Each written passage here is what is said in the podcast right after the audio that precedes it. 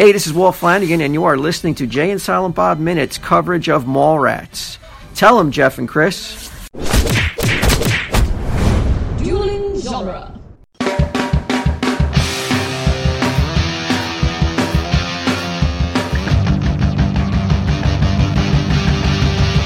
Welcome to the Jay and Silent Bob Minute, where we are covering the movie Mallrats one minute at a time. Today we are covering minute 10, which is quite possibly the greatest showman minute ever. I'm Jeff Ferry, And I'm Chris Derkach. And I'm the Slycast's Craig Cohen. and we're in for another uh, action-packed minute. We had uh, we had some gunplay in the last minute. now we're we're getting into some sort of I don't know. It's like a sniper situation, I guess. Not what I expected in the movie called Mallrats. Can you really call it gunplay if it's a musket? well, it- well, it's just one, just one gunplay though, just one round. I got a lot of questions here. I mean, we dealt with some of them uh, last week, but I got I've got more. All right, so this minute begins with TS explaining his assassination attempt and ends with Svenning's check. Yeah, so uh, they've just jumped over a table. We we had uh, one shot last minute, which uh, we discussed last minute. But I'll ask you, Craig. Um, so this was like some sort of event where they were all dressed like Minutemen. Why is the gun loaded at all? Uh, I guess maybe it was, uh, they got maybe somebody that specializes in reenactments and, you know, they want it to be authentic. Uh, I don't know. It's it seems odd. Maybe they There's all nothing- shoot the blanks at one point in the play. Yeah, but are you going to trust like 16, 17 year old kids with blanks? No, you're right. Or I guess they're a little older, 18, 19. Still. Yeah, still, that didn't get a whole lot better when I said 18, 19. no, I it didn't. No, you're actually probably better off with a 16 year old than a 19 year old.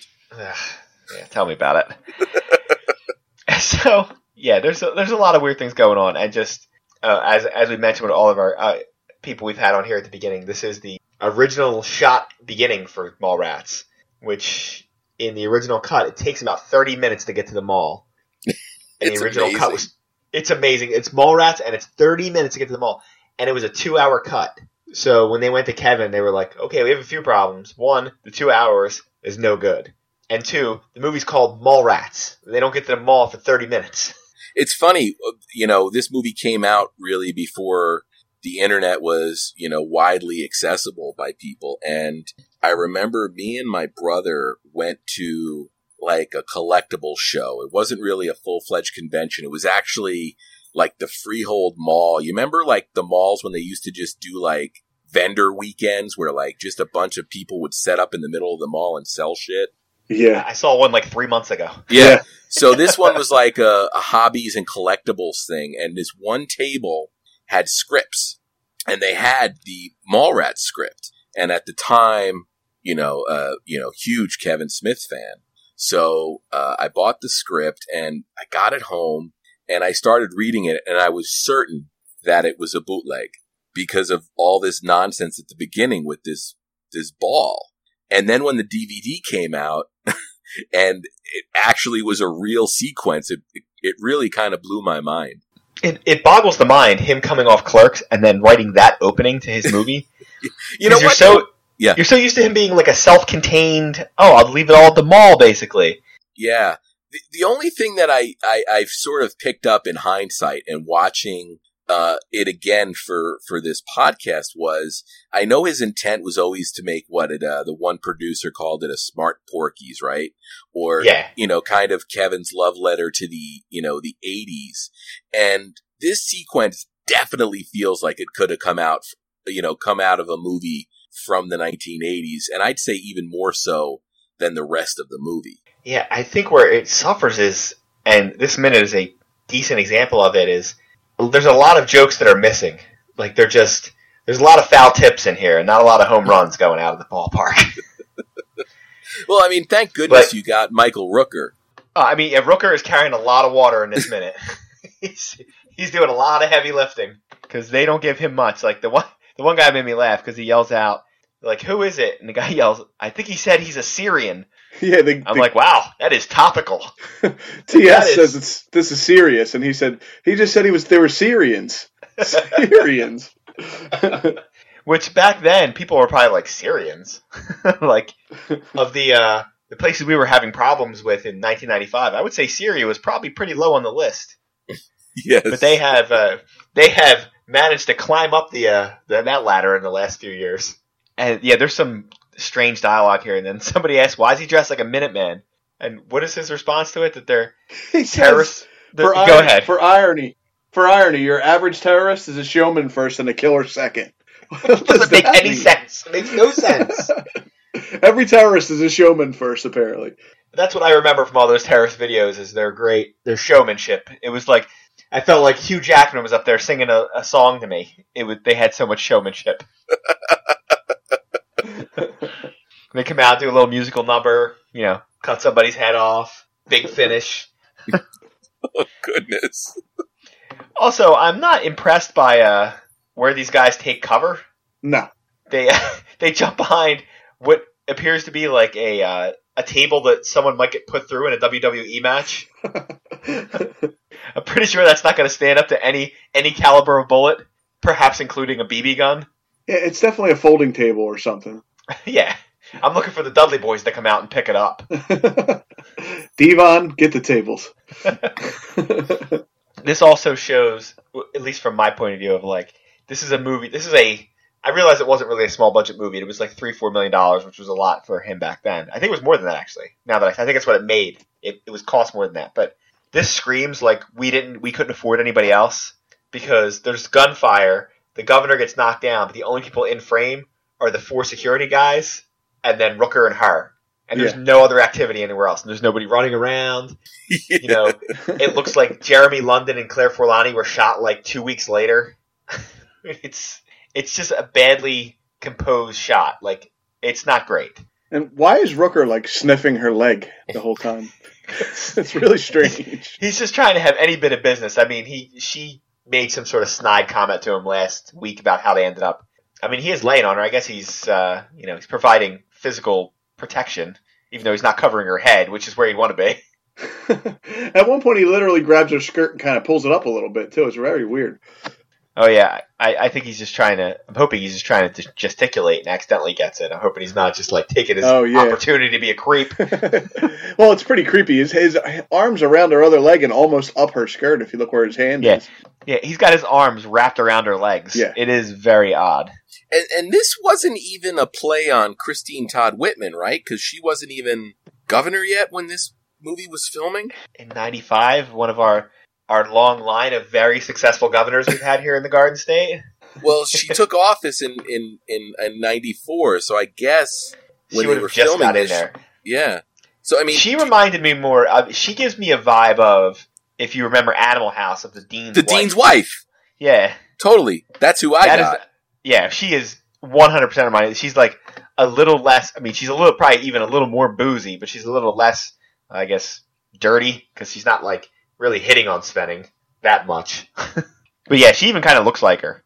And then uh, Rooker does the typical movie thing of he wanders himself right into a trap, saying that he blames the parents. Yeah. And uh, if you if you ever have kids, you realize that at some point in your life, this will happen to you.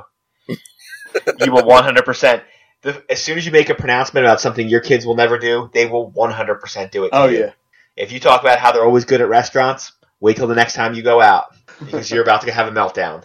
Probably in front of whoever you were bragging about last time to one of your other friends or to your parents or something. Like, oh, little Susie here is always the best when we go out, and then she just throws a friggin' plate on the ground and shatters it. Great. now, thankfully, to this far, knock on wood, my kid has not performed any terrorist acts, but I mean, she's young still. I, I have a, a a thought that's been brewing in my head as we've been watching this minute. Is I understand that it took them thirty minutes to get to the mall, and but why wasn't this decision made like in pre-production? Like there was nobody that read the script and said, you know, this this really isn't working. The best is when this all gets fixed, they cut this. Now, this I say it takes 30 minutes to get to the mall, but that includes all the Brody stuff that's coming up too. But this chunk here at the beginning, now we're in minute 10, and we're still there when we're done this week. And I think it's close to 15 minutes when we finally move on to Brody. Yeah, Yeah. That 15 minutes gets replaced with like what a two minute scene. yeah, yeah. The scene where TS pulls up to the house.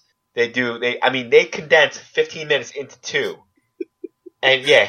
I Well, a they lot of even that changed is- the reason too, as well. Yeah, that oh we're just yeah we're going down there, and that's when the whole Julie Dwyer thing comes up again about her dying, which it didn't even occur to me that that's not in this version of the film. Yeah. oh yeah. Yeah, you It's- never find out that they know about Julie Dwyer. So is is there no indication in this cut of the film that it's supposed to take place what the day before Clerks? I don't think there is. I don't think anything happens to let you know that. that I now I can't remember because I mean it's been a long time since I've seen this movie. You know, it's been like a week. Hmm. the quick stop does appear in this cut. You do see it, and I cannot remember for the life. It's for like a second. It, somebody drives past it or something. But you see the quick stop. Is it on the way to the dirt mall? Maybe. It or, or on the way to the actual mall. I can't remember which because there's a bunch of stuff that goes on at Brody's house too. Yeah, this it seemed like such a good idea, Craig, when we decided to do the extended cut until we watched it. but I, at the time, I figured it would be interesting to do it because I'd seen I'd seen all this before, but I'd only seen it as the cut scenes. I'd never seen it actually as part of the movie, and I never thought that like later on they add a bunch of stuff back in that they had to cut because it you know it led back to the stuff that happened before, so it didn't make sense anymore. But yeah, I think a lot of this is because this was Kevin's second movie, and nobody knew to be like, um, yeah, we should probably do something here. I mean, it was Universal. I mean, it wasn't like it was a you know a a studio that didn't know how to make movies. Yeah. It does seem like a lot of wasted footage if they weren't going to use it. Uh, but I mean, at the end, the best part is though, at the end of the day, they make the right decision. However much they, somebody had to eat it, or however much they blew on all this stuff, they make the right decision. If for no other reason, is they cut the movie down to like ninety six minutes. And I don't think I don't know if Mallrats becomes as popular if if it's this two hour three minute version. Oh no way, no way it does. But also, like, I can you imagine Michael Rooker's agent reading this th- this opening sequence and saying this is perfect? now I understand Michael Rooker at the time might not have been at the like the the, the best point in his career, but I'm not even sure what the best point in his career is. Right, Right now. yeah, well, The Walking Dead, right? He was on Right. that. and he and he's in uh, And Avengers. Guardians of the Galaxy. Or Guardians of the Galaxy. Yeah, right, Yeah. right. Yeah, right now is his best is his best time. Right now, and probably right when he broke with like Henry Portrait of a Serial Killer, maybe. Yeah, yeah. But then after that, like he did what, like Cliffhanger, Oh yeah, he did. and then and Ha- like Who could forget that cinematic classic? Yeah, but I mean, like seriously, I remember when I saw this in theaters, it was like, oh, hey, look, it's the dude from Cliffhanger, but he's Yeah, bald. right. That's who he would I would have known him for too. It's like, yeah, it's a guy from Cliffhanger. And then he was like a lot of he showed up as hey best friend or neighbor for a while. It does seem like on my radar he disappeared for like a decade at one point. Now I'm sure he was doing work that whole time, but like just as far as I can think about it, I'm like, where did that guy go from like you know '97 to 2007? All right, so let's see. I just pulled up Michael Rooker's filmography. This is where we look internet, stupid because right? he did all this good stuff. Yeah.